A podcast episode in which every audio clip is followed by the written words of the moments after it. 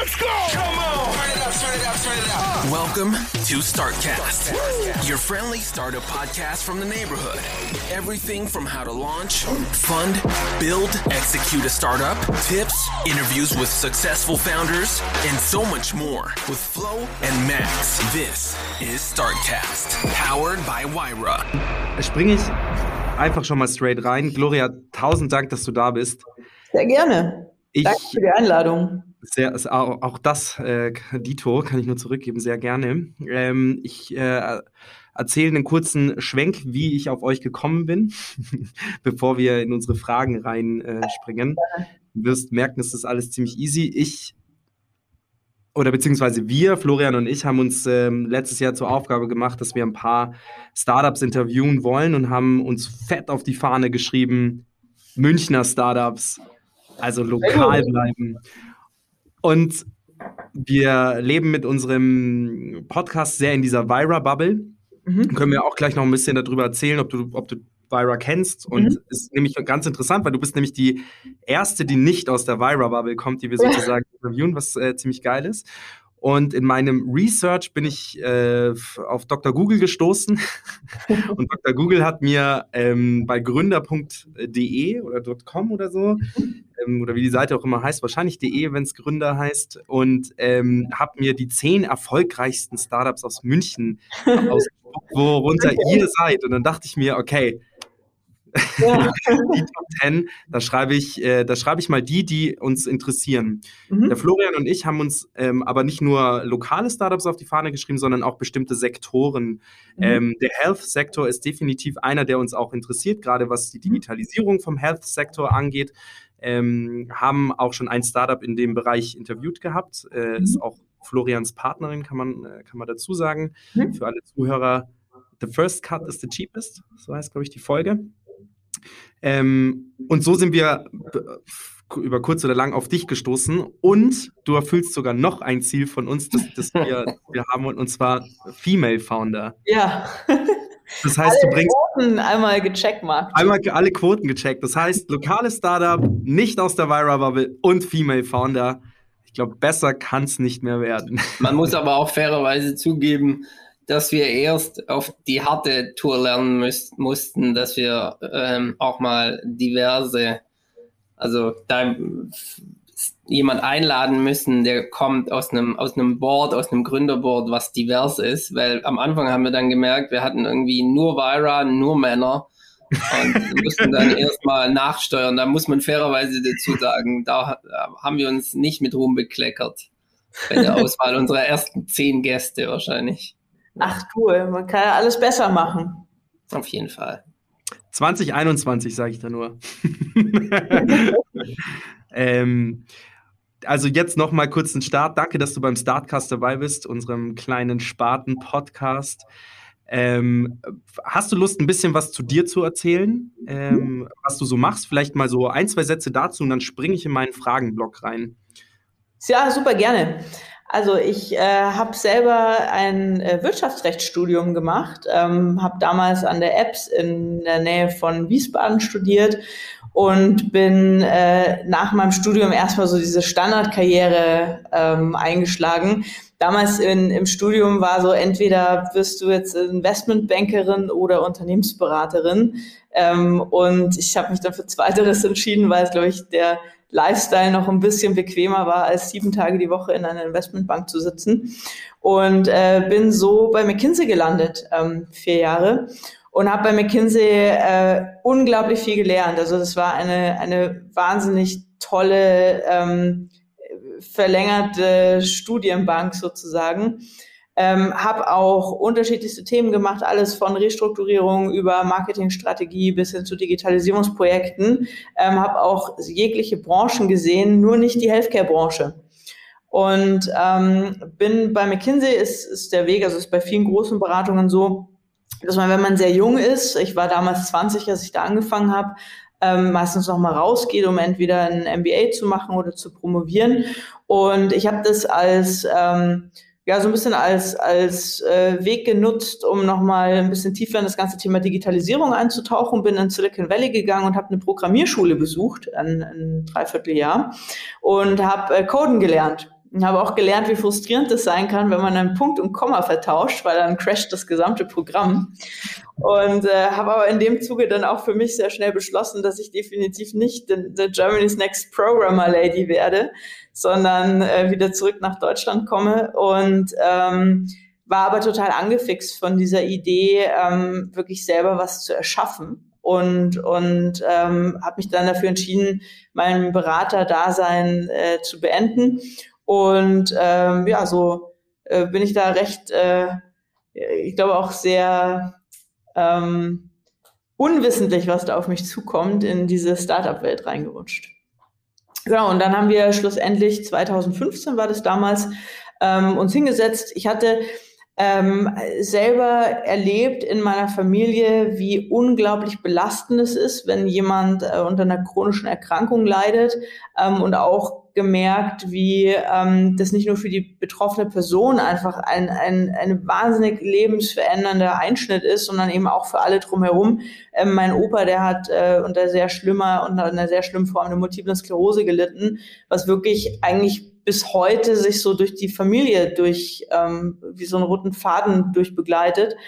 Ähm, und äh, deswegen war für mich einfach das Thema Digitalisierung und auch durch digitales Tool Patienten zu helfen, irgendwie was total Schönes, so diese Vorstellung, diese, diese Idee. Und ähm, ja, dann hatte ich mir damals äh, zwei, zwei andere motivierte Mitstreiter ge gefunden. Ähm, das waren ein Programmierer und eine Ärztin. Und dann sind wir erstmal losgegangen und haben ein paar Sachen ausprobiert und haben auch relativ schnell gemerkt, was, was nicht funktioniert. Und so bin ich wirklich auf dem absoluten Zufallsweg quasi von der ähm, Wirtschaftsrechtsstudentin über die McKinsey-Beraterin hin zur äh, T-Medica-Gründerin quasi mutiert. Cool. Danke für den, danke für den, äh, für den kurzen Einblick. Ganz interessant. Flo, wie war das bei der Carol? War, wo war sie bei welcher Beratung? Bei WCG. Auch ja. bei einer Beratung. Also, ähm, anyway, ja, also ist ja so, wie Gloria sagt, oder? Ist so ein bisschen ähm, nochmal lernen, die Basics. Ich finde, in der Beratung lernt man äh, vor allem dann die Basics und ich weiß nicht, Gloria, welches Wort du benutzt hast, ob du es ähnlich benutzt hast, aber, aber ich glaube, ähm, ja, also der, warum der Max, glaube ich, auch das fragt, ist, weil ich immer so ein bisschen, weil ich immer so ein bisschen, ehrlich gesagt, wenn man Gründer ist oder war, guckt man, also ich schaue auf mich als Berater immer so ein bisschen herab. Ne? Und denke mir, wow, wenn ich gewusst hätte, wie wenig Ahnung ich habe weil als Gründer, du hast ja von allem grundsätzlich Ahnung, aber vor allem hast du Ahnung, wie alles zusammenhängt. Und als Berater guckst du dir eine kleine Sache an und wirst da sehr gut drin. Aber wie so ein Unternehmen funktioniert, das dachte ich mir dann, wo ich selber den, meinen Laden hatte, ganz oft, wow, ich wusste gar nichts. Ja, absolut. Also das, ich glaube, ähm, was, was für mich die Beratung war, war wirklich einfach eine unglaublich tolle Schule. Und ähm, ja. ich meine, ich war ja wahnsinnig jung. Ich bin mit 20 bei McKinsey rein und mit 24 schon wieder raus. Ja. Und das war für mich ein bisschen wie die Verlängerung der Uni und halt wirklich in der, in der Praxis zu lernen, wie Sachen funktionieren und sei es jetzt mal so, so Handwerkszeug wie irgendwie Excel und PowerPoint ordentlich jonglieren zu können aber auch einfach mal viele Sachen gesehen zu haben und auch vielleicht mal ähm, auch mal gegen eine Wand zu rennen und und mal zu verstehen, ähm, wie muss ich mich in einem Meeting verhalten und wie wie kann ich vielleicht auch mal Sachen präsentieren und äh, also mhm. wie funktioniert die, diese diese Businesswelt eigentlich? Und vor dem Hintergrund war das war das für mich natürlich eine phänomenale Ausgangssituation. Ich gebe dir aber absolut recht.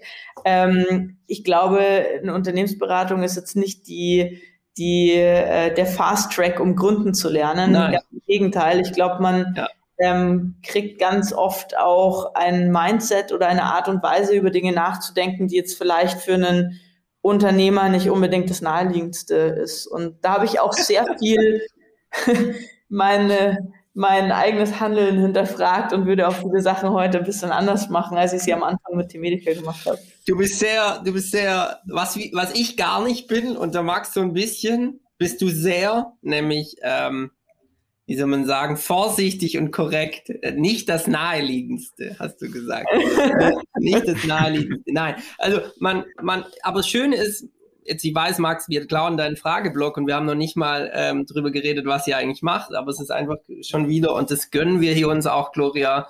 Wir, wir stecken, wir folgen nicht immer dem roten Faden. Wir, wir erlauben uns diese Abschweife ganz gerne. Nein, du hast sehr schön gesagt, es ist Handwerkszeug. Das finde ich sehr gut, weil auch meinen Leuten predige ich immer, wenn ihr euer Handwerkszeug beherrscht, und das ist ganz einfach Word, Outlook, Excel, PowerPoint, so einfach das klingt, aber da gibt es bestimmte Regeln, das hast du auch gesagt, wie habe ich mich zu verhalten und äh, das einfach gut beherrsche, dann ist schon echt viel gewonnen, weil ähm, dann kannst du sehr schnell einfach Dinge erledigen ähm, und, und in einer sehr in einer sehr strukturierten Art und Weise, denn eine PowerPoint-Präsentation beispielsweise zu erstellen, das ist es ja nicht schön zu machen, sondern die Punkte runterzukochen auf ihre Essenz, auf den Kern das zu können, ist ein wirkliches, das ist vielleicht eine Fähigkeit sogar, ja. Absolut. Also ich habe eine ganz, ganz äh, interessante Selbsterkenntnis da für mich gewonnen. Ähm, ein, ein Unternehmensberater baut ein PowerPoint immer dass es quasi an jemanden geschickt wird und ohne dass der Berater dabei wird, quasi genau. konsumiert genau. wird. Also das heißt, es ist unglaublich textlastig, ja, und du hast irgendwie Schaubilder und eine Komplexität, Komplexität da drauf. Und ähm, das habe ich gelernt. Ja, für mich sahen so so PowerPoints aus.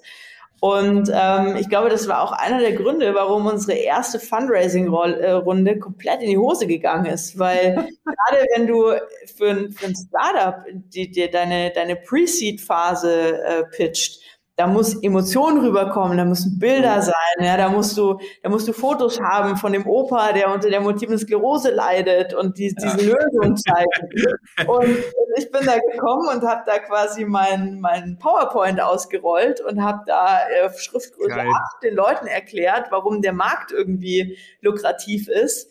Und ähm, ich glaube, das ist so ein ganz schönes Beispiel ja, für ja es ist ein ganz cooles Handwerkszeug, aber es ist halt dann doch nicht eins zu eins genau das, was man braucht, auch in, ja. in der Gründung.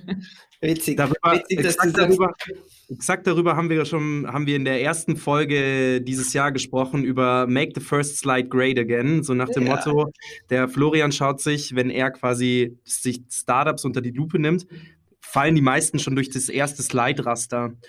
Und wenn du das jetzt so beschreibst, nach dem Motto, meine, meine Slides waren super textlastig und ohne Emotionen, bedeutet das ja auch, okay, das hat sich einfach wahrscheinlich, also ohne, ohne, ohne deine Geschichte vorwegzunehmen, hat sich das wahrscheinlich keiner bis zum Ende durchgelesen und sich einfach nur gedacht, wow, ich habe nicht die Zeit, mir das durchzulesen cooles Startup, aber nicht, nicht für Nein, unsere. Das ist genau das, was Gloria sagt. Ne? Also wenn ich eine Bewerbung kriege, und das klingt immer so blöd, aber das hat, ist überhaupt nicht fies, sondern das ist ein wirklich gutes Kriterium. Wenn ich nach dem Deckblatt und der, der ersten Slide nicht verstanden habe, um was es geht, das, das zeigt mir schon alles. Da lese ich nicht weiter. Dann ist das Produkt entweder zu kompliziert und dann ist es irgendwie nischig und weiß man nicht wenn es dann Telco ist, schaue ich mir es vielleicht noch an, aber genau. Und, und, oder es ist einfach Mist, wenn ich es nicht verstehe. Weil ich, also ich glaube mittlerweile tatsächlich äh, überall außer in Health, da würde ich zum Beispiel nicht machen, weil da kenne ich mich einfach nicht aus. Deshalb ist es auch ein Themengebiet von uns, was wir hier ganz, äh, äh ganz arg beackern, weil wir, glaube ich, beide da auch noch besser werden wollen, der Max und ich. Äh, würde ich sagen, dass wenn ich sehe, und lese und die ersten zwei Slides mir nicht zeigen. Genau, dann, dann verstehe ich nicht. Und bei der Beratung gibt es halt auch verschiedene Prinzipien. Jetzt müssen wir aber, glaube ich, echt an der Stelle aufhören, sonst verzetteln wir uns. Und, und manchmal kommt halt der, die Story erst hinten und es wird so aufgebaut oder du machst so ein Pyramid Principle, wo dann kommt die kommt der, der Kernsatz am Anfang, aber auch da ist es ja unterschiedlich gut und wie du sagst, dann wird es immer textlastiger nach unten und so funktioniert es halt nicht. Hast du vollkommen recht. Ne? Du musst verkaufen und es muss irgendwie Vision rüberkommen. Die Leute müssen sich das vorstellen können. Das ist ganz anders, wie ich erkläre dir mal Fakten. Genau, und das ist jetzt, jetzt stell dir mal vor, du, du bist irgendwie Berater bei MAN oder bei BMW und stellst dich da vor so einen, vor so einen SVP und erzählst da deine emotionale Story. Und das ist, glaube ich, wirklich so ein ganz ganz äh, plakatives Beispiel von dem großen Unterschied von eines Unternehmensberaters und, und, und äh, Unternehmer. Ja. Ja. Und nochmal, ich glaube, für mich immer noch wichtig, der Unternehmensberater guckt sich halt wirklich eine Sache an und macht das im Zweifel sehr gut, aber ich, ich spreche uns als Berater in unserer Vergangenheit ein bisschen das Bild fürs große Ganze ab. Das ist, glaube das, was du als, wo du aber auch nirgends anders als auch als Gründer lernst. Ich merke das jetzt, wo ich wieder ein bisschen mehr Corporate oder Slash VC bin. Ich beacker da so einen kleinen Feld, diese riesen Telefonica. Und vorher in meinem eigenen Startup habe ich eigentlich alles gemacht. Das vermisse ich auch, aber es ist so. Ja. ja. ich denke halt bis zu meiner Grenze. Also ich denke in Vira und wie kann ich die Telefonica supporten. Aber was die Prozesse angeht, denke ich bis an meine Vira-Grenze. Und danach habe ich es nicht in der Hand, was mit meinem Zeug passiert. Und das geht halt als Unternehmer gar nicht. Ja. Absolut. Absolut. Das ist auch ein Luxus, den du dir erarbeitet hast in einer gewissen Weise. Deswegen bist du jetzt auch in, in Anführungsstrichen auch wieder angestellt und nicht mehr selbstständig. Ja, interessant, ob sie, Gloria, siehst du es auch als Luxus an? Weil ich zum Beispiel finde es tatsächlich, der Max hat recht. Ich finde es jetzt ein Luxus, dass ich nicht alles jonglieren mehr muss. Hm. Du, ich glaube, das kommt total drauf an, ähm, wel, welch, welche Sachen dir Spaß machen. Also ähm, es gibt so ein paar Themen, die ich ehrlicherweise gerne auch einfach abgeben wollen würde. Und das sind auch viel so Geschichten wie, oh Mist, ich habe jetzt halt hier nicht ein Konstrukt von 15 Anwälten, denen ich einfach ein Problem ja. über den Zaun werfe und die schicken mir die Lösung. Ja. Ähm, oder was ist, was ist, in banalen Fragen wie, ist unsere, uns, unsere Marke jetzt nur in Deutschland oder in Europa und ist Europa dann irgendwie auch die Schweiz oder nicht die Schweiz? Also das ist so total ja, äh, wo du halt im Zweifel drei Tage dran irgendwie rumfummelst und dir denkst, ja. was, was hat mir das jetzt eigentlich gebracht und es hat irgendwie ja. drei Tage gekostet. Das ist natürlich schon Luxus, einfach da ein ähm, eine Unternehmung dahinter zu haben. Ich würde aber ehrlicherweise da die Rolle auch von, von Investoren nicht unterschätzen weil wenn ein Investor ähm, ein, eine, eine Portfoliolandschaft aufgebaut hat, die gerade solche wiederkehrenden Fragen immer wieder ähm, auch identifiziert und dafür auch Antworten aufbaut, dann können Investoren auch sehr hilfreich sein. Die können natürlich jetzt nicht wie ein Unternehmen solche Themen komplett übernehmen und sagen, hey, ich, ich kümmere mich darum aber ähm, die können auch das ein oder andere Fragezeichen wegpuffern und daraus ja. schnell ein Ausrufezeichen oder einen Punkt machen.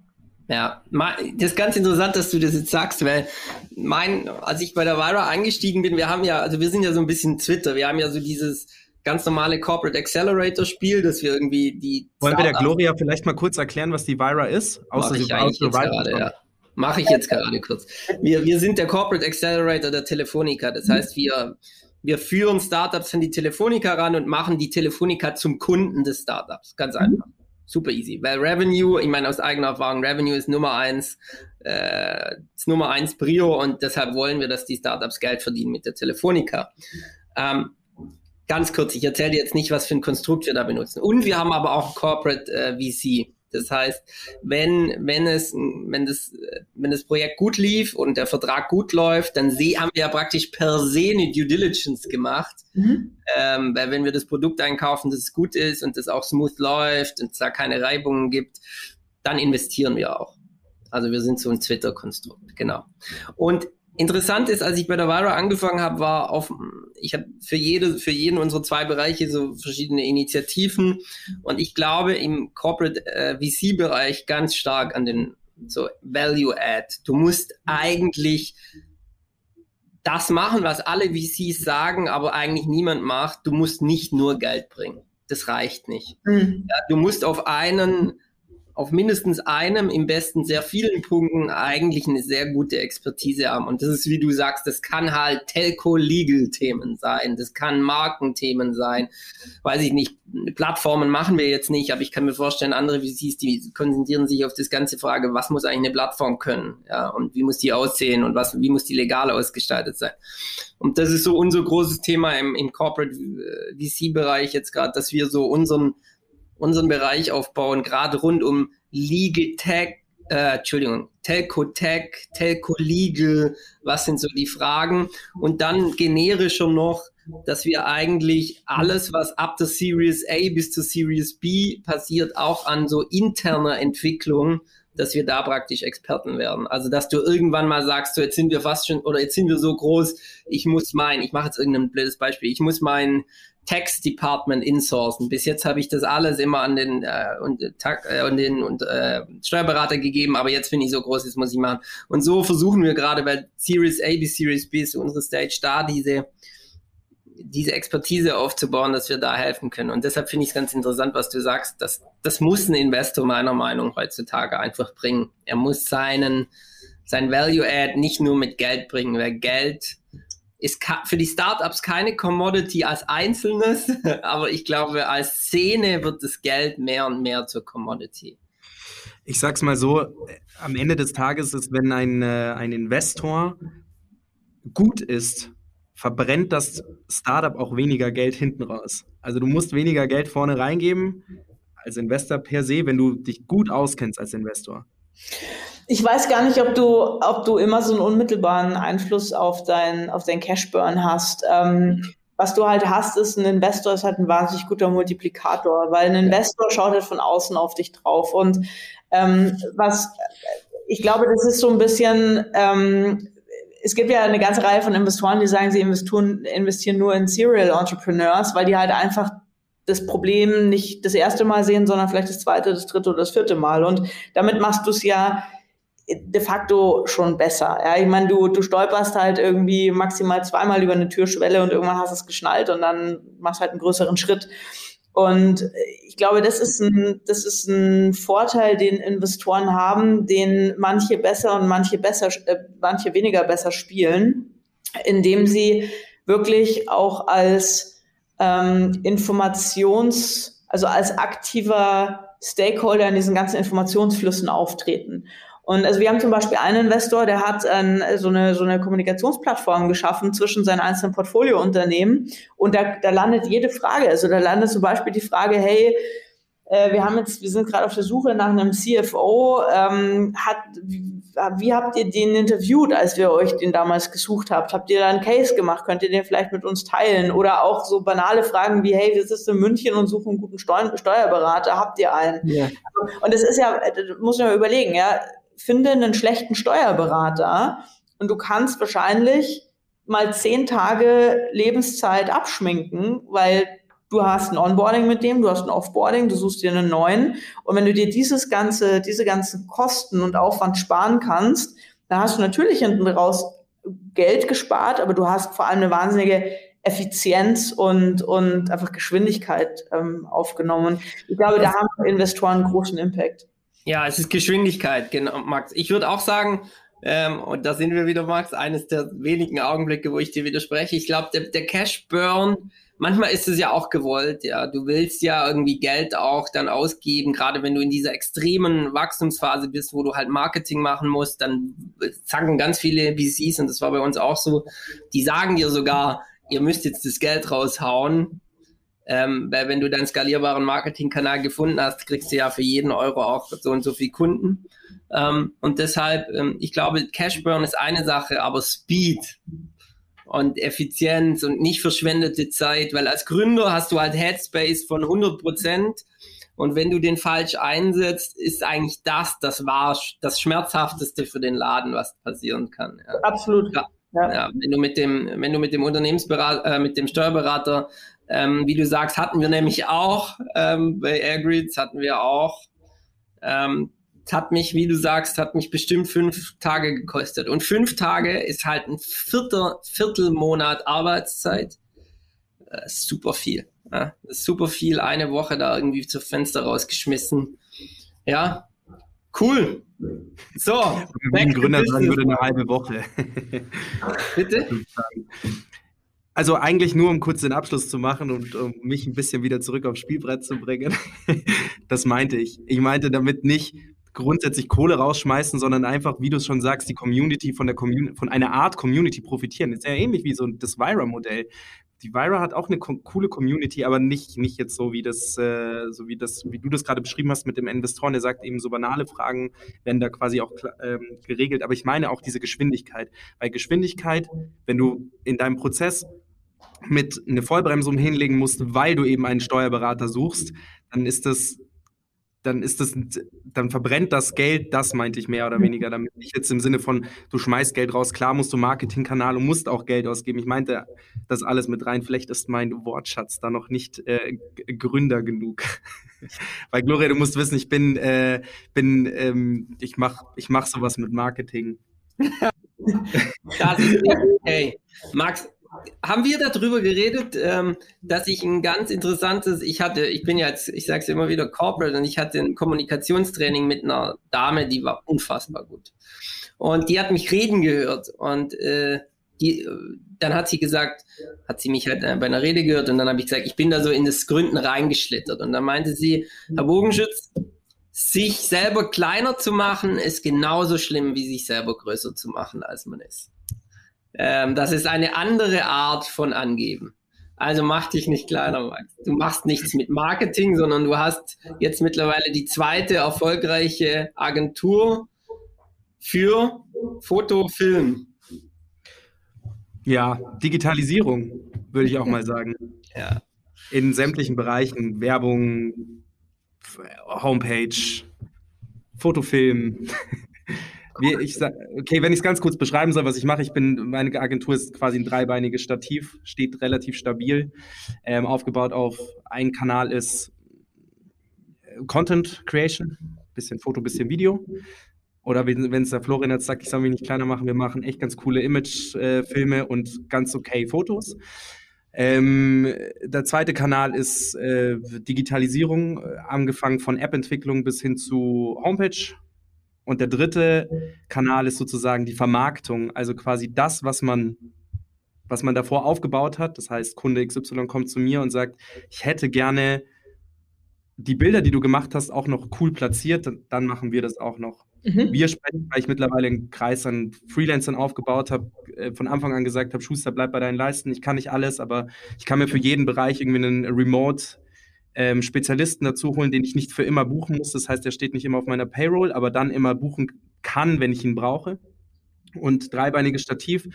Deswegen steht stabil. Ich hätte auch noch ein viertes Bein, das ist der ganze Grafikbereich, also von Logoentwicklung über Banner bauen und so weiter und so fort. Das, das mache ich. Dementsprechend, der Flo und ich haben uns quasi kennengelernt in der Vira, über die Vira und dann haben wir letztes Jahr auch gesagt, okay, wir spinnen die Idee mal, wir machen jetzt einfach mal einen Podcast. Dementsprechend ähm, ist, das, ist das so eine kreative Idee, die wir umgesetzt haben zusammen. Cool, blöde, spannend. Dieser, dieser blöde Podcast. Gut, jetzt bist du wieder zurück, Max. Jetzt hau deine Fragen jetzt, raus. Jetzt hau ich meine Fragen raus. Du hast super viele Fragen von meinen Key Facts. Ich habe da schon Jingle, ich habe da schon einen coolen Jingle jetzt äh, parat. Den werde ich ähm, in der nächsten Folge, die wir aufnehmen, werde ich, sie ein, werde ich den Jingle einbauen. Also meine Key Facts sind so das Wer wie was zu dir. Also eigentlich nicht zu dir, sondern zu deiner Firma.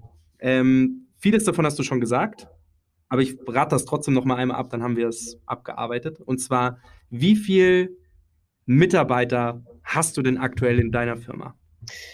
Wir sind aktuell um die 70 Köpfe. Ähm, davon sind um die 50 hier in München. Wir arbeiten noch mit einem, mit einem Nearshoring-Unternehmen zusammen, einfach weil ähm, Programmierer immer eine äh, nicht so einfach aufzufüllende Ressource sind. Mhm. So sind wir gerade so was um die 70. Aber wir haben ehrlicherweise, wir sind im letzten Jahr wahnsinnig gewachsen. Deswegen, ähm, ich kann euch gar keine genaue Zahl geben, weil wir auch weiterhin äh, auf Wachstumskurs sind. Und das sieht auch in einem Monat schon wieder anders aus. Mhm. Dann ähm, die Gründerzahl wart ihr drei wahrscheinlich, oder? Von denen, die drei, von denen du vorgesprochen hast. Genau, wir waren mal ähm, drei Gründer und äh, haben auch zu dritt quasi diesen äh, Gründerweg initial eingeschlagen und äh, davon bin ich noch übrig. Ah, okay. Oh, Gut. da musst du nachher drüber reden. Da wollen wir nachher drüber reden. Das ist interessant. Das ist super ja. interessant, weil wir ganz viel auch so über Gründerpersönlichkeit, wer passt zusammen, wer nicht, in den letzten Jahren, in den letzten Folgen gesprochen haben. Cool. Ihr zwei ergänzt euch echt gut in den Geschichten. Wenn du möchtest, Gloria, kannst du dir mal die erste Folge äh, von unserem Podcast anhören. Die lässt sich auch ganz gut reinziehen. Ist auch von der Qualität her echt gar nicht schlecht, weil wir da in einem Studio aufgenommen haben und nicht remote. Aber ähm, da, da kannst du, da kriegst du noch mal ein bisschen tieferen Einblick über den Flo und das ist echt interessant, wenn man eure Geschichten jetzt so nebeneinander hört. Das ist äh, spannend. Ähm, die Gründerzahl war, wart ihr drei, ähm, ist noch eine übrig. Gründungsdatum war 2016, habe ich gelesen irgendwie. Genau, also wir haben 2015 angefangen dran zu arbeiten und offiziell beim Notar saßen wir 2016. Okay. Und jetzt kommt die prekäre Frage. Der Flo sagte mal, man muss darauf antworten. Ich, ich gebe es dir noch frei, ob du darauf antworten möchtest oder nicht. Was habt ihr denn Umsatz gemacht letztes Jahr? Weil dieses Jahr ist noch zu kurz, um darüber zu sprechen. Äh, wir sind gut siebenstellig unterwegs. Cool. Wow. Hey, aber jetzt ihr zwei, weil ihr so, weil ihr beide so selbstbewusst ausseht, hast du denn überhaupt schon erzählt, was ihr macht, Gloria? Du, ich glaube noch nicht. Ähm, also ich glaube, wir, wir, haben ja vorhin aufgehört, ähm, dass ja. ich aus Silicon Valley zurückgekommen bin und ähm, irgendwas mit Digitalisierung in der Gesundheit machen wollte. Was machen wir bei Temedica? Ähm, wir haben bei Temedica eine Entwicklungsplattform für digitale Patientenbegleiter.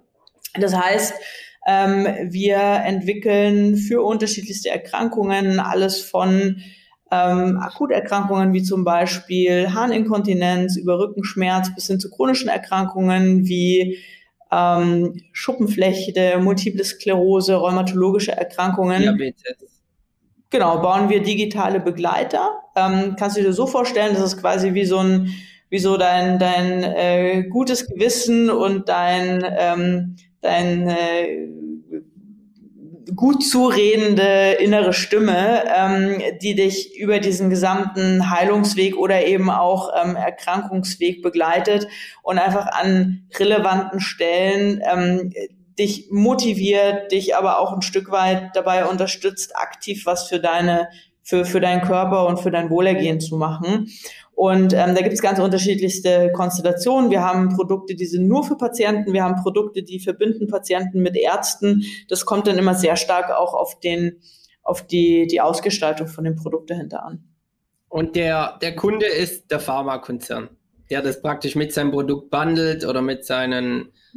Äh nee, gar nicht. Also ähm, du hast, also Du bringst eine ganz spannende Frage auf, äh, wer ist eigentlich der Kunde? Und das ist, äh, das ist schon eines der ganz großen Probleme in Healthcare, weil du hast in Healthcare nicht den einen ich Kunden. Weiß, ja. Also du hast in Healthcare hast du in erster Linie unterschiedlichste Stakeholder. Und ähm, ein Stakeholder, und das, das ist auch einer der Motivationen für mich gewesen, T-Medica zu machen.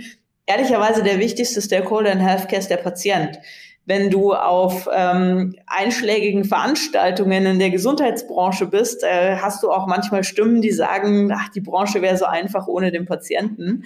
Und ähm, das ist so, ein, so eine Entwicklung, die sich über die, über die letzten Jahrzehnte ähm, manifestiert hat, natürlich auch durch den hohen Grad der Regulatorik, dass der Patient immer mehr so ins, in, in, hinter, in Hintergrund gerückt ist. Und ähm, wir wollen bei Temedica eben vor allem den Patienten wieder ins Zentrum stellen, aber um den Patienten herum hast du ja ganz viele andere Beteiligte. Du hast quasi den, den das nennt man Payer, den Bezahler, also die Krankenkassen. Du hast äh, die Leistungserbringer, das ist sowas wie Ärzte oder Pfleger oder auch Therapeuten. Ähm, dann hast du natürlich die, die ähm, Heilmittel, äh, also quasi Hersteller von, von Heilmitteln und von, von, von äh, Medikamenten, also diese Pharmaunternehmen, die du angesprochen hast, dann hast du Hilfsmittelhersteller, da so hast du quasi ein Netzwerk von, von Stakeholdern. Und ähm, wir bei Temedica äh, jonglieren mit diesem Netzwerk. Also das heißt, wir haben Produkte wie zum Beispiel Pelvina, das ist ein äh, Beckenbodenkurs für Frauen, meistens so um die Schwangerschaft herum, zur Stärkung des Beckenbodens und Vermeidung von Harninkontinenz. Ähm, das Produkt wird zum Beispiel von allen gesetzlichen Krankenkassen in, in Deutschland erstattet.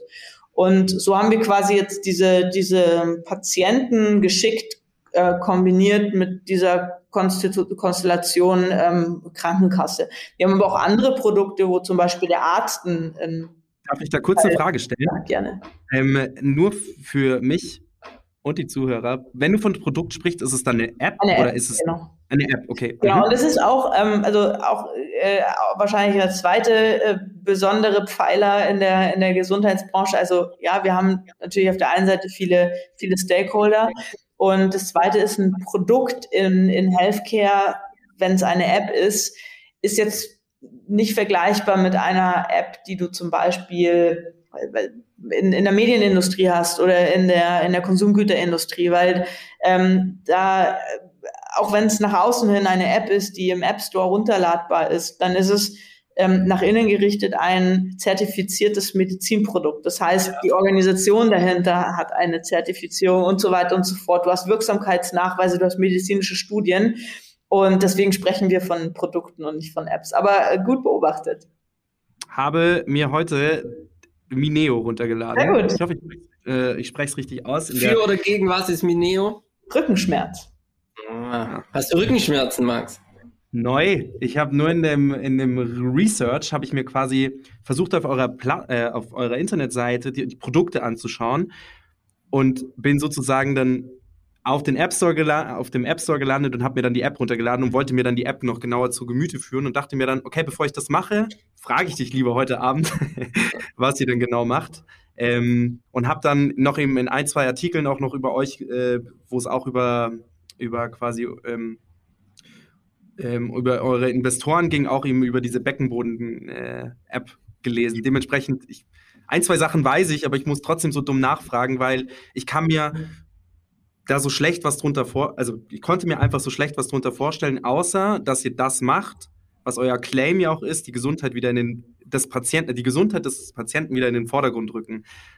Aber ihr sprecht ganz viel von Produkten, dementsprechend ist es vielleicht auch super interessant, mal so anzusprechen, für was ihr denn alles Produkte habt oder wie viele es denn ungefähr sind.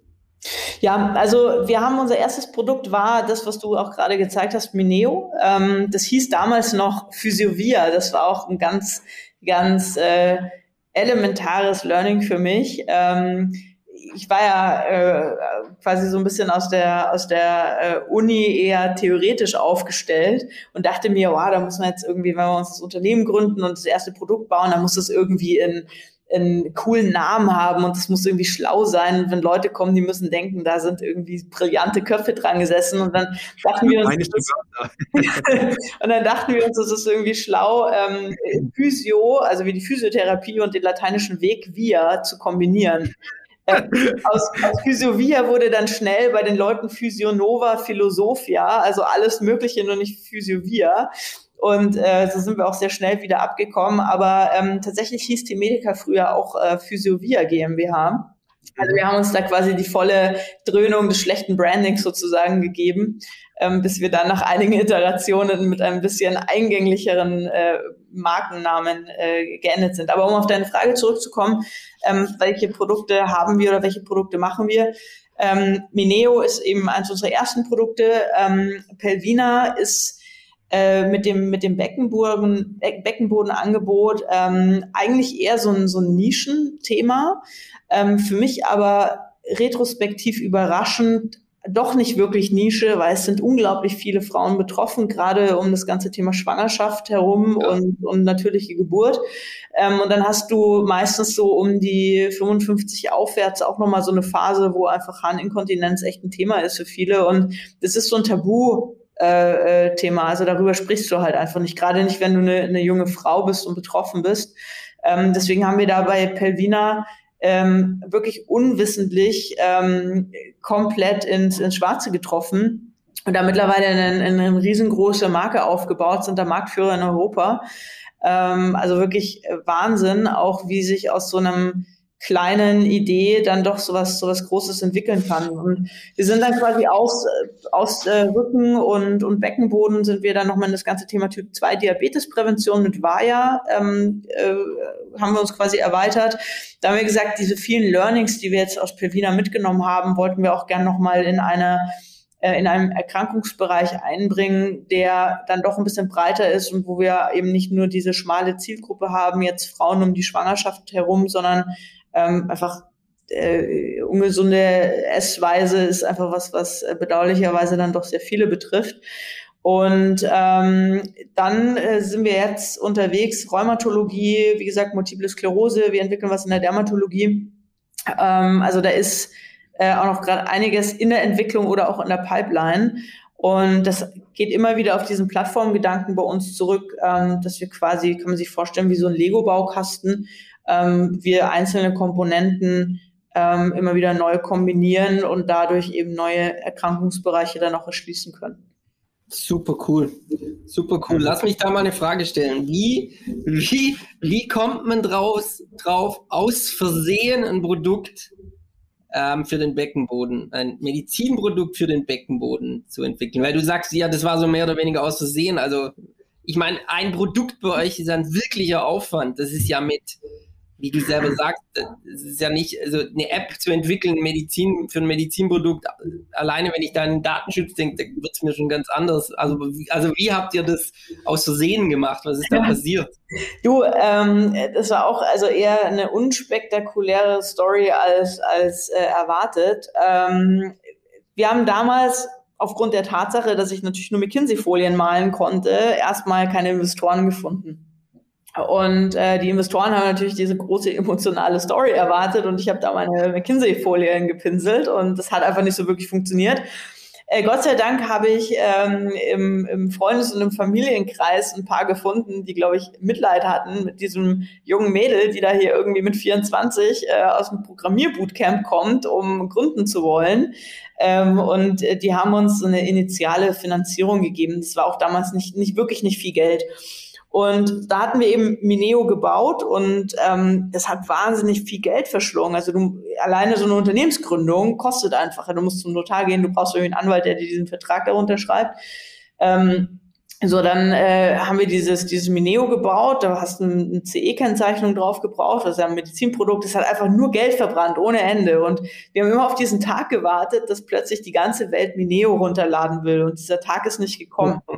Und das Geld ist aber immer weniger geworden. Und ähm, wir, wir waren wirklich schon komplett verzweifelt und ich werde das nie vergessen. Wir sind zu einer äh, zu einer, also wir haben dann Kliniken abge, abgeklappert, weil ich dachte mir, komm, also wenn, dann müssen Kliniken das irgendwie wollen. Und so bin ich auf eine Gynäkologin gekommen, äh, aus, einer, aus einer Klinik hier in München, die gesagt hatte, also sorry, Leute, mit eurem Rückending, äh, das, das, das bringt nichts. Also das, das ist irgendwie nicht cool gemacht und das interessiert uns nicht. Aber mach doch was für den Beckenboden. So, was, was wollt ihr vom Beckenboden? Also, keine Ahnung, das habe ich noch nie gehört, dass irgendwas für einen Beckenboden irgendwie nicht, nicht stimmen kann.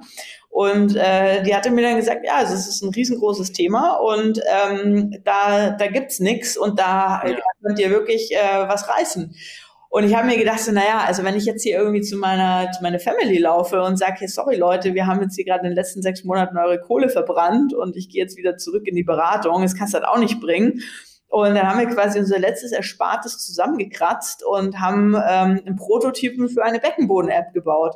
Und äh, wirklich, also wir waren komplett baff, weil egal wo wir hingelaufen sind, haben wir da irgendwie offene Türen eingerannt.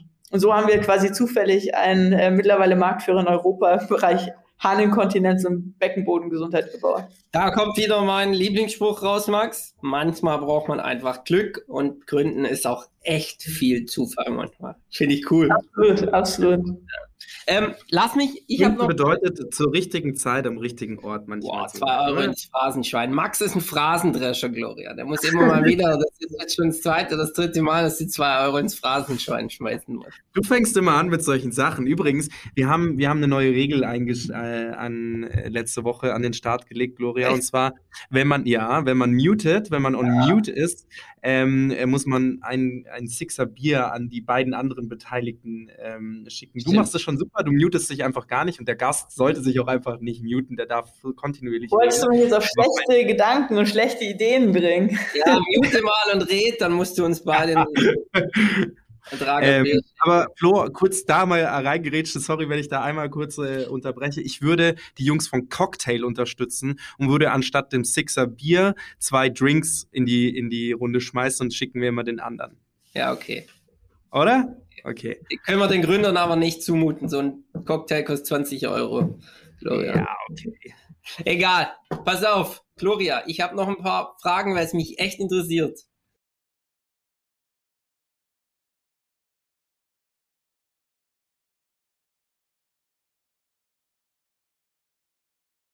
Ich habe verstanden. Die Dame, in diesem Fall Vale, ein Produkt für Damen, der Dame lädt sich die, die App runter ähm, und sie bezahlt es auch zunächst privat, kann es dann bei der Krankenversicherung einreichen. Dann war meine nächste Frage, Ähm, ist es nicht so, dass das jetzt erst seit kurzem möglich ist, dass Apps Medizinprodukte sein können? Da hast du gesagt, nein, das ist nicht so, aber und dann ist, genau, ich, da gerne mal einsteigen. Also ähm, ob eine App ein Medizinprodukt ist oder nicht, das ergibt sich aus dem, aus dem Gesetz. Also es gibt quasi so ein Medizinproduktegesetz und das sagt, wenn ein Produkt, und das ist egal, ob es eine App ist oder eine, eine Software oder wie auch immer, äh, gewisse Kriterien erfüllt, ist das ein Medizinprodukt. Ähm, das, was sich jetzt ähm, vor einem Jahr verändert hat, und das ist tatsächlich eine, eine bahnbrechende Veränderung auch für die gesamte Digital Health Branche, ist das sogenannte DVG, das ist das digitale Versorgungsgesetz. Ähm, und das ist eine rechtliche Grundlage, dass solche digitalen Gesundheitsanwendungen, also die nennt man auch DIGAs, ähm, unkomplizierter als davor in der breiten Masse erstattungsfähig wären. Also das okay. heißt, dass ihr quasi eine App entwickeln könnt, einen gewissen Zulassungsprozess diese App durchfahren muss und nach diesem Zulassungsprozess dann wirklich auch jede Krankenkasse dafür bezahlen muss. Das geht dann über ein Rezept ähm, Weg. Und äh, da hatten wir es vor einigen Jahren noch weitaus schwieriger, weil da gab es eben diese gesetzliche Grundlage nicht und da mussten wir an vielen Stellen auch ähm, ordentlich für kämpfen, haben es mit unseren Produkten auch geschafft, aber da ist jetzt eben einfach eine andere rechtliche Grundlage geschaffen worden. Darf ich noch mal ganz kurz eine Frage zu der App auch stellen? Wenn ich mir, ähm, wenn ich jetzt in den App Store reingehe, Mineo zum Beispiel war for free, ich denke die, die, die andere Geschichte auch und das fängt dann quasi an, kostenpflichtig zu werden, wenn man sich dort angemeldet hat. Läuft es dann sozusagen über ein monatliches Subscription-Modell oder wie, wie funktioniert das, sodass man halt, dass ihr monatlich auch damit rechnen könnt, 9,99 kommen irgendwie von Hanna Müller rein oder ähm, wie, wie funktioniert das? Weil wie gesagt, ich mich runter. Ja, also, also bei, bei Pevina ist es so und das hat dann auch wieder, also du rennst so ein bisschen als, als Hersteller von, von diesen Gesundheits-Apps, ähm, rennst du immer so ein bisschen zwischen dieser Gesundheitswelt, die irgendwie doch noch nicht so wirklich digital ist und diesen digitalen Dynamiken wie jetzt Subscription und so. Also das, das, das Prinzip Subscription gibt's halt nicht in Healthcare. Ja, also in Healthcare gibt es das Prinzip, ein Produkt wird fertig entwickelt und dann kommt es in den Markt. Also das ist zum Beispiel so eine, eine Logik. Ja. Also agiles Pro Product Market Fitting äh, kennen die nicht. Und auch so Subscription gibt es da nicht, sondern da gibt es quasi einen Festpreis und der wird bezahlt und der wird hinten raus auch wieder erstattet. Und ähm, deswegen haben wir gewisse ähm, Regeln, die wir schlussendlich auch erfüllen müssen aus beiden Welten. Und äh, was das Pricing betrifft, ist es so, dass wir tatsächlich ähm, in Deutschland kein Subscription-Modell dahinter haben, sondern einen Festpreis, weil eine Krankenkasse kein Subscription ähm, erstatten würde. Das ist, das ist spannend. Subscription ist doch eigentlich nichts anderes als ein Rezept, das du dir monatlich von deinem Arzt holst, wenn du weiß ich nicht. Also sonst ist es wie eine Therapiesitzung, die du sozusagen für, weiß ich nicht, sechs Monate buchst und das ist dann halt der Einmalbetrag, der fällig wird bei euch, oder? Aber Genau. Es gibt ja auch Krankheiten, genau. wo ich zum Arzt gehe, sage, ich habe da und da Schmerzen und er sagt, okay, Sie müssen jetzt für, weiß ich nicht, sechs Monate das holen und dann hole ich mir einmal im Monat vom, mit meinem Rezept die Medizin. Und was anderes seid ihr ja theoretisch auch nicht. Ihr seid eine, deswegen verstehe ich nicht, warum man das nicht in Deutschland implementieren kann. Aber da sagst du halt, liegt an der Ja, die, Welt, also die, die, Gesundheitswelt tickt einfach in, in, in, in Festbeträgen. Also auch wenn du zum Physiotherapeut zehnmal gehst, kriegt halt der Physiotherapeut nicht zehnmal irgendwie zehn Euro, sondern kriegt halt einmal 100 Euro und dafür kannst du halt zehnmal hingehen mhm. sozusagen.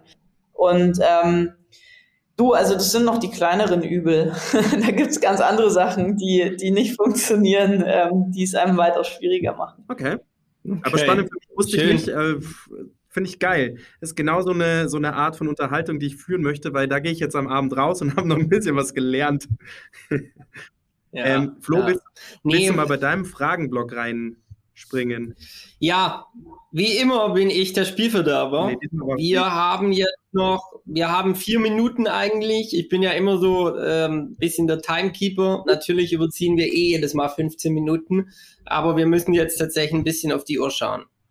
Schön, Bevor wir wieder zu den Gründern zurückkommen, weil es eine wahnsinnig interessante, ein interessantes Thema ist und auch den Podcast verfolgt, weil ich mein, weil ich finde, eins der Themen beim Gründen, fachlich gibt es tausend Themen, über die man viel reden könnte, aber ähm, ich glaube, die Gründer und Gründerinnen und das Zusammenspiel derer ist ein wahnsinnig interessantes Thema. Bevor das kommt, ein Fragenblock von mir zum auch, kann man sagen, Geld. Und zwar, Gloria, seid ihr finanziert und oder bootstrapped?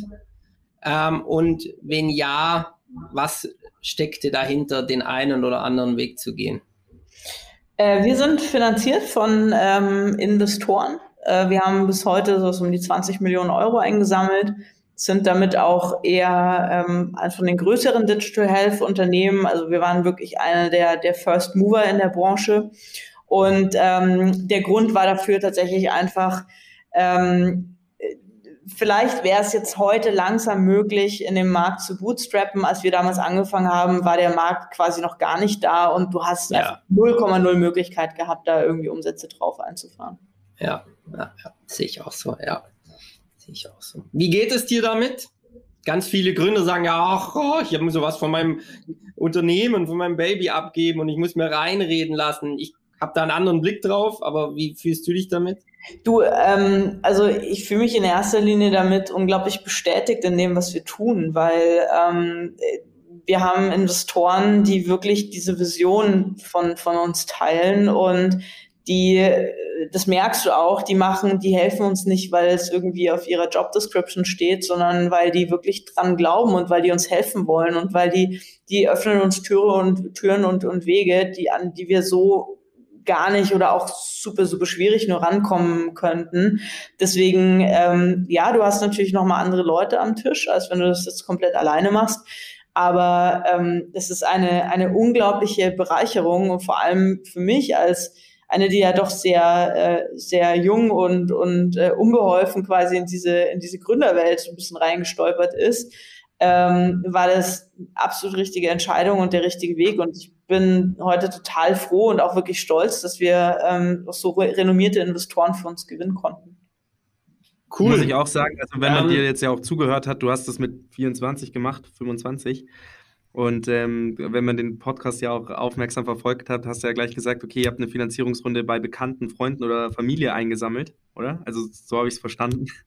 ähm, da, ist gut, gut, ähm, dass man mit, mit, also das ist eine Geschichte äh, für Lass mich, die, lass, lass mich die Geschichte, die ich jetzt kurz erzähle, ein bisschen weiter vorne aufrollen. Wir hatten vor zwei Wochen die Katrin da, ist quasi Florians Partner in Crime, wenn es um die Vira geht. Und die sagt, es gibt zu wenig Female Role Models in der Gründerwelt. Um jetzt zu meinem Kompliment für dich zu kommen, du hast es geschafft, mit 24 ein Unternehmen auf die Beine zu stellen, das heute siebenstellig, gut siebenstellig einfährt und hast 70 Mitarbeiter. Da, wenn das nicht mal eine Geschichte ist, die wir uns auch ein bisschen oder die sich die Female Founder auch ein bisschen auf die Fahne schreiben können. Und jetzt bin ich noch glücklicher, dass wir dich da haben, weil es eine Bestätigung dafür ist, dass es geht.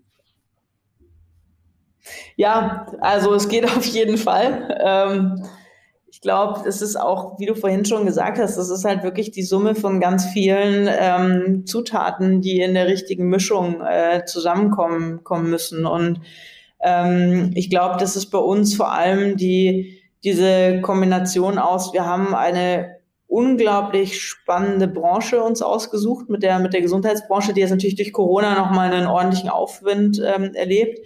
Ähm, ich hatte auf dem gesamten Weg der T-Medica ähm, wirklich einen, einen, einen wahnsinnigen Rückhalt erfahren von Mitarbeitern, von Familie, von Freunden, von Investoren, von Kooperationspartnern, von Nutzern. Also ähm, mir ist in erster Linie Positives entgegengekommen ähm, bei den ganzen Strapazen, durch, durch die ich da auch persönlich gegangen bin und die, die, die man ja auch irgendwie emotional so ein bisschen durchlebt. Und äh, das ist, glaube ich, was, was ähm, vielleicht an der einen oder anderen Stelle, wenn, wenn äh, Männer ein bisschen rationaler drüber äh, nachdenken oder drüber ähm, äh, Revue passieren lassen, ähm, dann vielleicht nicht so rauskommt. Aber äh, dieses, dieses unterstützende Positive, das hatte ich so in einer, in einer Unternehmensberaterwelt nicht, nicht erlebt. Und ähm, ich glaube, das ist was, was äh, Frauen ja auch gerne als, als ihren, ihren einen, einen, einen wichtigen Aspekt in ihrer täglichen Arbeit sehen und, und sich davon auch wahnsinnig motivieren lassen. Und ähm, das kommt vielleicht an der einen oder anderen Stelle ein bisschen zu kurz. äh, weswegen vielleicht auch die eine oder andere Frau sich denkt, puh, also diese ganzen Strapazen und hier irgendwie sieben Tage die Woche arbeiten und, und so viel, so viel da reinpowern. Ähm, möchte ich mir vielleicht nicht antun. Ähm, aber das ist ein Aspekt, der wirklich, wirklich positiv ist und äh, der mich auch wirklich durch die dunkelsten Täler und die hat man einfach als Gründerin und Gründer äh, immer, immer begleitet hat und mich quasi auch wieder hochgezogen hat. Cool, schön, schöne, schöne Story. Ja. Gut, aber jetzt kommen wir an den Punkt. Normalerweise frage ich jetzt über Produktentwicklung, aber da haben wir vorher schon ein bisschen drüber gesprochen. Außerdem interessiert mich das viel mehr. Erzähl mal ein bisschen, erzähl mal ein bisschen über die Gründer und, und warum jetzt nur noch du da bist. Warum äh, frage ich das auch? Habe ich vorher schon ein bisschen eingeleitet. Ist so ein bisschen mein Thema und, und auch zu, die, zu dir, dass du es weißt. Also ich glaube, ich hatte damals auch zwei Mitgründer bei Airgreets und ähm, das war sehr schön und sehr anstrengend. Äh, und im Nachhinein würde ich sagen, mag ich die beiden sehr gerne, aber ich würde nie wieder ein Unternehmen mit ihnen gründen.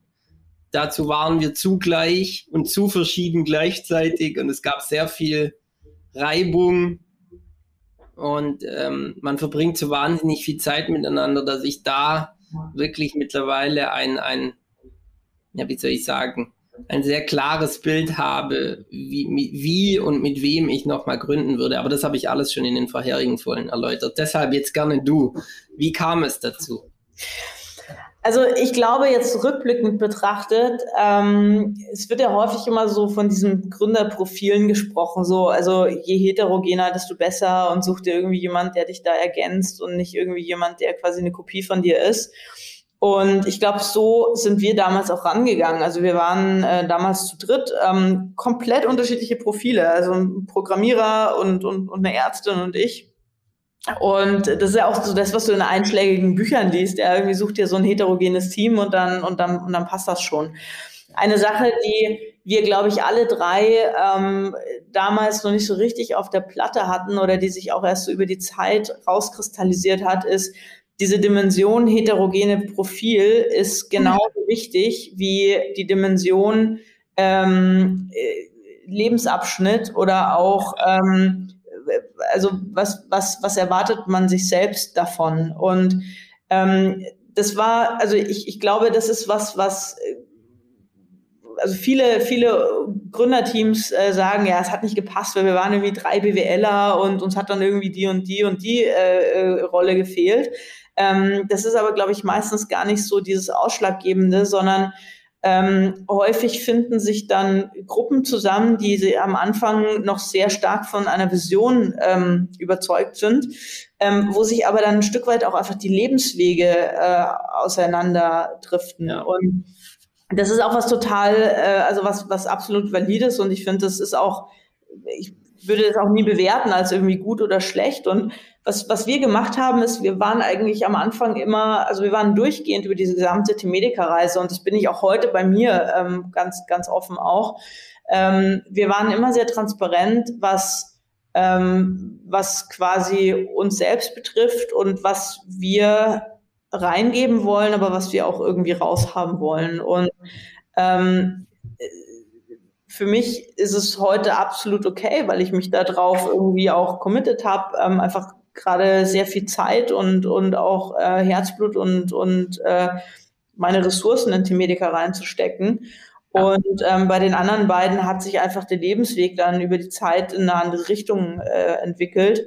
Und ähm, so haben sich dann die Wege über die Zeit halt getrennt. Und wir haben jetzt aber mittlerweile ein äh, sehr erfahrene, also ich habe zwei sehr erfahrene Management-Kollegen. Wir haben einen äh, sehr starken CTO dazu geholt und einen habilitierten Oberarzt vom Rechts der ISA hier in München als Chief Medical Officer.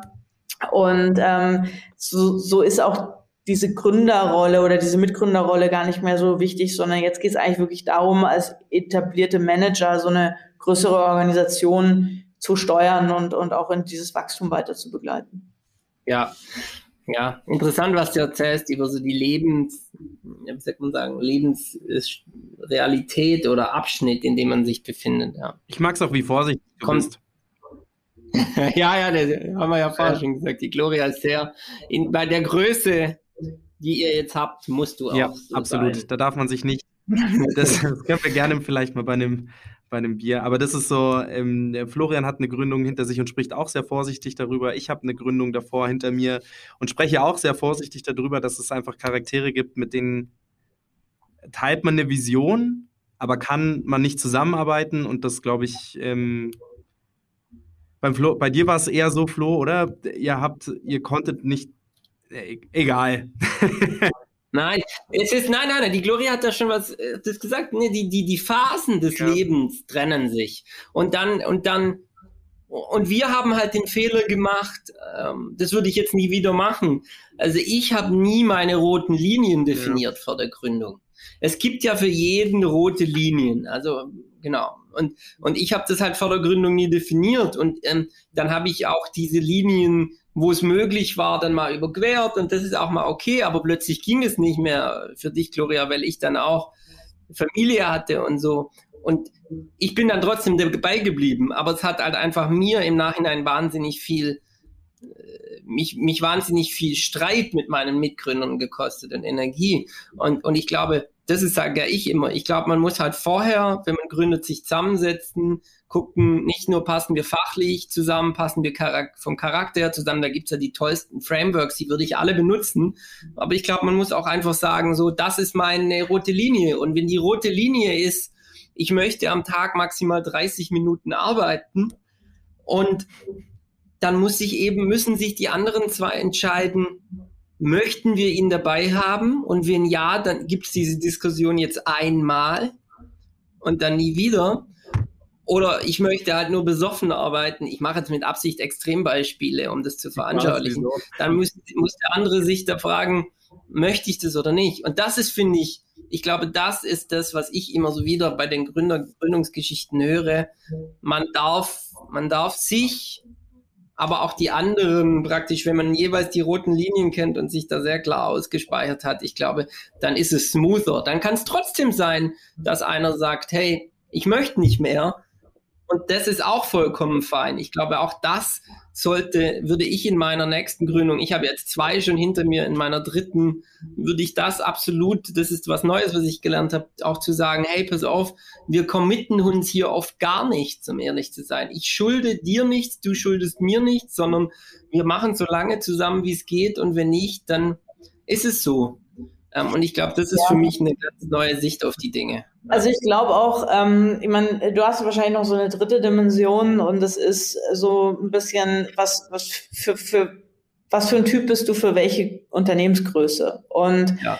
ähm, ich glaube, wenn man sich so ein, so ein Konzernvorstand anguckt, so, so ein Zetsche oder so, ja, stell dir mal vor, du setzt den Zetsche in, in, in ein Startup rein, ja, der, der, der würde sich wahrscheinlich denken, was ist denn das da für ein Haufen? Und andersrum, äh, stell mal so einen, so einen klassischen Gründertypen in so einen Großkonzern rein, ja, die würden alle sagen, oh Gott, was ist denn das für ein undiplomatischer Haudegen? Und ich glaube, ähm, das ist auch was, was äh, was vollkommen okay ist und ich glaube auch ein Stück weit echt viel Reflexion bitte braucht ähm, für, für Gründer, die eben auch so ein, ein Unternehmen haben, das ein starkes Wachstum durchlebt. Also ich habe mich da auch immer wieder hinterfragt und habe gesagt, bin ich ähm, die die äh, bin ich eine eine Person, die eine Organisation auch mit vielleicht 150 oder mit 200 oder mit 500 Mitarbeitern äh, steuern kann. Und wenn ich heute sage, das bin ich vielleicht nicht, dann was bin ich dann in diesem Setup und brauche ich vielleicht noch mal eine andere Rolle oder ähm, müssen wir vielleicht Verantwortungen anders schneiden? Und ich glaube, das Wichtigste ist wirklich bei diesen ganzen Gründerkonstellation, und das ist, glaube ich, wahrscheinlich nicht nur Gründer, sondern insgesamt Managementkonstellation, ist, ähm, sich sehr klar darüber zu sein, was kann man gut und was macht einem auch Spaß. Und andersrum aber auch zu sagen, was kann ich nicht gut und womit quäle ich mich eigentlich nur. Und ob das dann ähm, darin endet, dass man vielleicht irgendwie ähm, eine andere Rolle hat in der Organisation oder die Organisation verlässt oder vielleicht auch einfach sagt, ey, ich mache da gar nichts mehr, sondern ich gehe jetzt irgendwie auf Bali und, und, und, und werde Surftrainer mhm. oder so. Ähm, das ist, glaube ich, auch, das steht uns allen gar nicht zu, das zu bewerten, sondern ich glaube, das Wichtige ist wirklich da ähm, reflektiert und vor allem ehrlich zu sich selbst zu sein, weil ähm, das ist am Ende des Tages das, was dich ja auch dann am Ende glücklich macht oder, oder nicht. Und ja. da in so Gründergeschichten wird immer ganz viel auch über, über ähm, da, da wird gestritten und dann ist einer verletzt und beleidigt und so weiter und so fort. Und ich glaube, am Ende des Tages kriegt man die, diese Form von Problem meistens über einen gesunden Maß der Selbstreflexion am effizientesten und nachhaltigsten geregelt. Ja, ja. Wie kriegt man das? Ich möchte nur bei einer Sache ähm, praktisch sagen, da sehe ich anders. Ich glaube, wo drüber nachzudenken, was man gut oder schlecht kann, würde ich nicht. Ich würde tatsächlich nur die Frage mir stellen, macht es mir Spaß? Weil ich glaube im Endeffekt, alles, was man nicht gut kann, wenn es einem Spaß macht und man ein gewisses Level an Intelligenz mitbringt, kann man eigentlich alles lernen. Ich glaube, man sollte sich tatsächlich fragen, was macht mir Spaß und, und auch gibt, ich meine, das hat sich, glaube ich, mittlerweile auch in der Management-Literatur durchgesetzt. Stärken, Stärken. Und ich sehe mittlerweile als Stärken die Dinge an, die Dinge, die mir Spaß machen, Stärken und das, was mir keinen Spaß macht, wie du sagst, da muss ich meine Rolle dann eben vielleicht anders finden oder anders schneiden. Es gibt ja dann, und auch bei deiner Größe hast du ja gesagt, du hast Management-Kollegen, die sind zwar nicht Gründer, aber die sind Manager äh, und die werden wahrscheinlich auch irgendwie über ein äh, VSOP oder ESOP incentiviert sein, also auch doch irgendwie am, am Unternehmen teilnehmen. Die können ja dann das machen, was dir vielleicht weniger Spaß macht und ihnen schon. Und ich glaube, du findest immer eine Konstellation, vor allem wenn du hirest, hast du ja praktisch noch die Macht, sogar so zu schneiden, dass du, dass du was findest, wo du als Gründer deine Stärken ausspielen kannst. Absolut. Und das ist, glaube ich, total wichtig, weil du kommst als Gründer sonst, glaube ich, echt unter die Räder. Weil ja. es wird dir von, von dir wahnsinnig auch viel abverlangt. Und ähm, du, es gibt, es gibt ganz viele Leute, die zu mir kommen und sagen, so, wie kannst du so viel arbeiten? Ähm, und es gibt aber auch ganz viele Situationen, die ich habe. Das ist für mich wirklich keine Arbeit, weil ich es einfach total cool finde, ähm, mit ja. interessanten Leuten mir Gedanken über ein Thema zu machen. Und ob ich das in meinem Büro mache oder irgendwie zu Hause oder äh, ohne Corona im Biergarten, das, das ist für mich keine Arbeit, sondern ich finde es einfach cool, mit denen darüber zu sprechen. Und ja. ich glaube, wenn man das schafft, ähm, dass einfach ein Großteil der Sachen, die man tut, ähm, einem nicht als Last vorkommen oder als, also Arbeit wird ja immer als was total Negatives assoziiert, ähm, sondern es wirklich als was Positives sieht und sagt so, hey, ich habe da Bock drauf. Und ich meine, habt da jetzt gerade mehr Bock drauf, als vielleicht jetzt irgendwie einen Film anzugucken oder so. Dann, äh, dann kriegt man auch, glaube ich, so ein, so ein, so ein Unternehmenswachstum ganz gut äh, weggestemmt, wenn man sich da wirklich sehr klar darüber ist. Ja, wenn es Spaß macht, also das klingt immer so platt, ne? Das ist so ganz, das ist so ganz schwer zu greifen. Wenn es Spaß macht und sich nicht wie Arbeit anfühlt, dann ist man am richtigen Fleck. So, das, das denke ich mir ganz oft. Ja, aber ist das eine Phrase? Oi. Ist das was, was Leute oft sagen? Okay, fuck. Ähm, aber, das, aber es ist auch platt, das stimmt schon. Ich gebe fünf, weil es so platt. Aber das, das ist so schwer. Ich meine, wir haben jetzt ganz viel darüber geredet und ich glaube, wir haben immer noch nicht so die Essenz rauskristallisiert.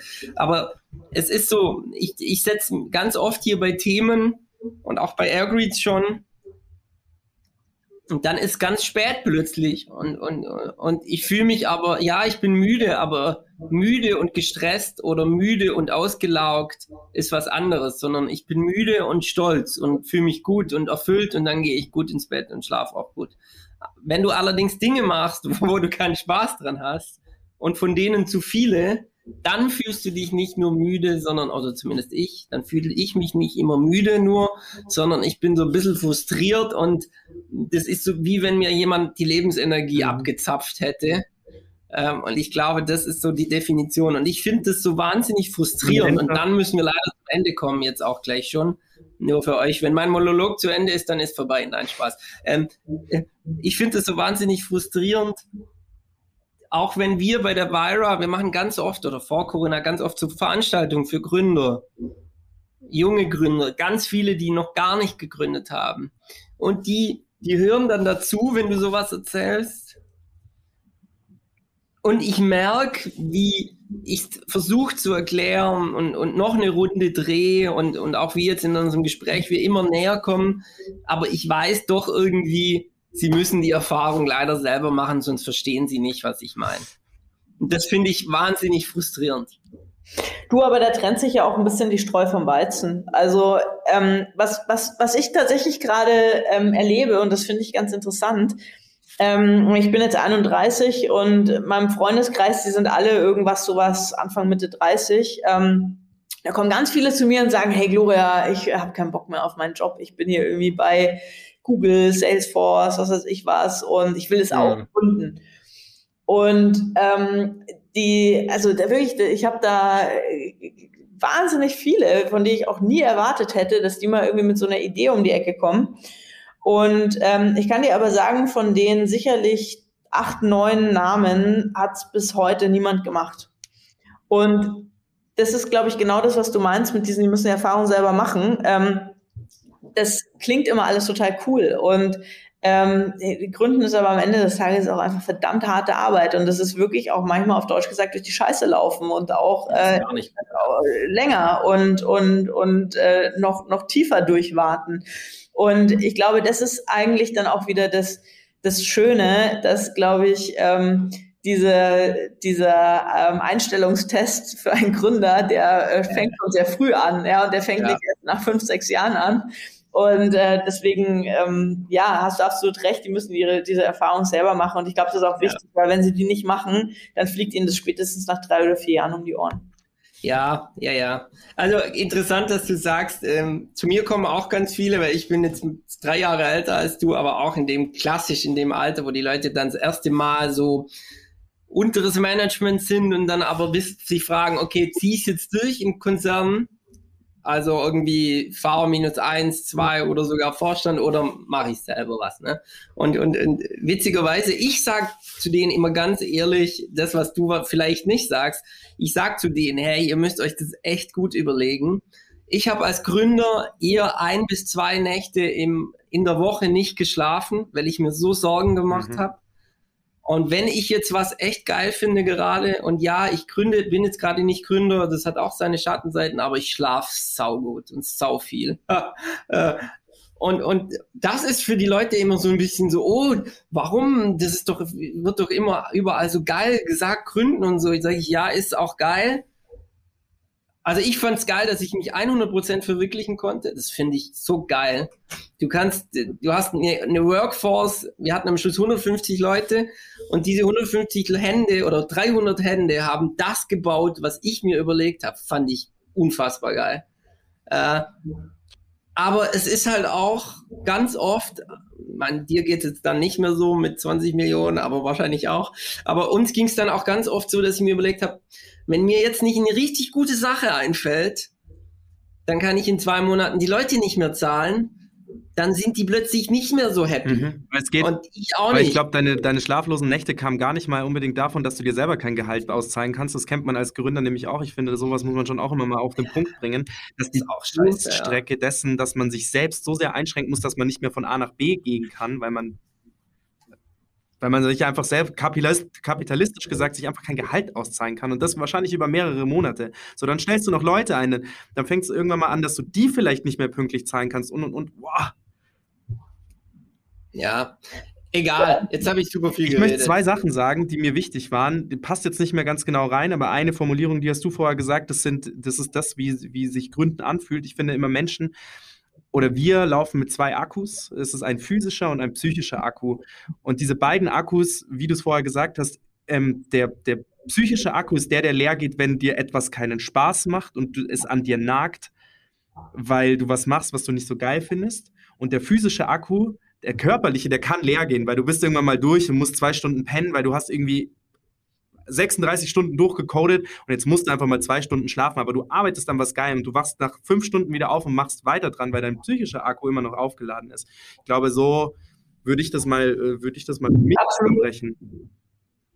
Absolut. Genau. Äh, und dann noch eine Frage, die ich vorhatte zum Thema Ihr habt sehr lange geredet und ich, ich bin, ich habe es schon öfter gesagt, ich bin manchmal ein Eichhörnchen, ich kann mir das nicht so gut merken. Aber zum Thema Selbst Selbstreflexion, wir hatten eine Folge vorher einen Berater da, oder nee, Berater ist falsch, ein Coach, ja. einen, einen Strategiecoach und der hat viel über Spiegeln gesprochen und das würde mich schon auch noch interessieren bei dir. Wie spiegelst du dich selber? Also aus einer Beratung kommen, die ja quasi die, die Skills dafür können. Wie machst du es als Handwerk an dir selbst? Hm. Ist eine, ist eine äh, total gute Frage. Also ähm, wir sind gerade dabei und das ist was, was mir persönlich einfach unglaublich wichtig ist, ähm, eine wirklich gute Feedback-Kultur aufzubauen. Ähm, und wir sind, glaube ich, da am Anfang ähm, und, und ich, ich bin erst dann an dem Punkt, dass ich sage, wir haben das wirklich, glaube ich, äh, erfolgreich geschafft, wenn ein äh, Junior whatever Mitarbeiter ähm, zu mir kommt und sagt, du Gloria, ich habe dich gerade so und so wahrgenommen und es hat auf mich so und so gewirkt. Ähm, weil nur dann schaffe ich es wirklich für mich auch ein Bewusstsein darüber zu schaffen, ähm, wie ich in dieser Organisation ankomme oder auch von Mitarbeitern wahrgenommen werde oder auch wie Nachrichten ankommen, die ich transportiere. Ähm, das ist was, an dem, an dem wir arbeiten. Ähm, das ist uns alle im Management sehr wichtig. Ich glaube, äh, ich, ich habe da eine, eine sehr hohe Sensibilität dafür, weil ich es einfach in der Beratung erlebt habe und das war für mich ein unglaublicher Treiber, auch nochmal zu wachsen. Und ähm, ich möchte, dass das auch ein, ein Teil ist, an dem jeder von Temedica auch, auch partizipieren kann. Und ich glaube, wenn wir das schaffen, eine gute Feedback-Kultur aufzubauen, in dem jeder auch diesen Maß an Transparenz dem anderen gegenüber ähm, äh, offenlegt und, und, und einbringt, ähm, wird jeder nochmal Geschwindigkeitsschub von 10, 20 Prozent erreichen. Ähm, was ich seit vielen Jahren mache und ähm, das ist für mich ein, so ein bisschen so dieser äh, Reflexionspol ist, ich habe mir einen, einen äh, Coach gesucht, ähm, mit dem ich strukturiert an unterschiedlichsten Themen arbeite. Und ähm, das sind dann eher Beobachtungen, die ich selber mache, vielleicht auch, auch häufig Situationsspiegel, die ich vielleicht das erste Mal gerade hatte. So zum Beispiel die erste Kündigung, die Kündigung, die ich ausgesprochen habe, habe ich mit diesem Coach ähm, vorbereitet und nachbereitet. Jetzt gar nicht mal, weil ich irgendwie wissen musste, wie formuliere ich das und so, sondern weil es für mich unglaublich krass war, einem Mitarbeiter zu kündigen. Das war für mich wirklich, also ich habe mich emotional gefühlt, wie als ich mich damals mit 15 von meiner Jugendliebe getrennt habe. Und ähm, das auch so zu verarbeiten und auch da ein, ein äh, Habitus an Tag zu leben, der auch ähm, beim Gegenüber äh, respektvoll ankommt. Also man, man will ja auch ganz viele Sachen manchmal gar nicht, die man dann irgendwie aus dem Effekt heraus irgendwie tut, weil man unsicher ist oder sonst was ähm, habe ich immer sehr früh einen Coach mit einbezogen, um einfach mit solchen neuen Situationen besser umgehen zu können für mich selbst, aber auch im Sinne von, von Mitarbeitern und, und Kollegen. Ähm, weil am Ende des Tages gibt es so viele Situationen, die ich auch zum ersten Mal mache und wo es einfach gut ist, ein bisschen einen Headstart zu haben und einfach ein Sparring mit einer Person, die einem da ein bisschen von außen helfen kann. Gloria, cool, vielen Dank, dass du da warst. Dank. Das war, war wirklich schön. War ein geiles Gespräch. Ich bin nacht, nachträglich sehr beeindruckt, ähm, gerade weil wir auch nicht wussten, alle drei ja nicht wussten, auf wen wir uns jetzt gegenseitig da einlassen. Und wir haben es trotzdem geschafft, ich glaube, die zweitlängste Folge zu produzieren, die wir bei Startcast, obwohl wir den Bremser Florian mit drin haben, der gerne mal auf die, auf die Zeittafel schaut. Ähm, nicht, nicht bös gemeint. Ähm, ähm, und bin echt happy, dass wir dich eingeladen haben. Und wir würden uns sehr freuen, wenn wir dich nochmal einladen dürften. Wir haben mit dir, wir haben nicht alle Fragen abgearbeitet, die wir auf der Palette haben, aber haben so viele Themen angerissen, die potenziell interessant sind und auch dieser Austausch, so was würde dich noch interessieren, potenzielle Folgen, ähm, zu welchem Thema würdest du vielleicht gerne nochmal auftreten, vielleicht trittst du auch mal in der Vira auf, weil du bist eine echt inspirierende Person, keine Ahnung. Ich finde es geil, dass du da warst. Vielen lieben Dank, echt cool, cool, dass ihr mich eingeladen habt. Und wie gesagt, jederzeit. Also lasst uns auf jeden Fall in Kontakt bleiben. Ihr sitzt ja auch in München. Ist immer schön. Wir Münchner müssen das zusammenhalten. München äh, wir sind ja eine kleine Startup-Szene. Äh, insofern war echt cool mit euch. Und hoffentlich sieht man sich außerhalb von Corona auch mal in Persona. Sehr gerne. Ja. Bis. Einladung steht. Ciao, euch beide. Ciao, ciao, ciao.